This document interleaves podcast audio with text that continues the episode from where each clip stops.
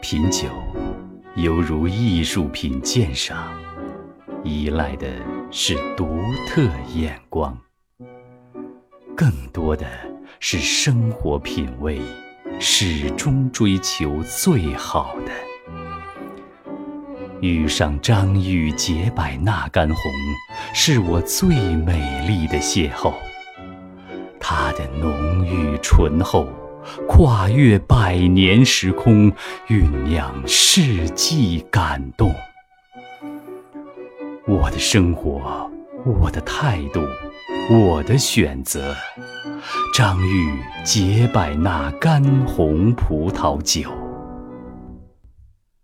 早在古希腊时期，农夫们便发现了一种奇怪的昆虫。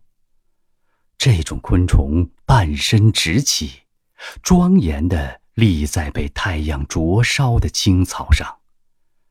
宽阔的宛如轻纱的薄翼拖曳着，前臂如同手臂伸向半空，好像是在向上天祈祷着。在农夫们看来，她就像是一个虔诚的修女，所以后来就有人称之为祈祷者，或者先知。这种昆虫，便是螳螂。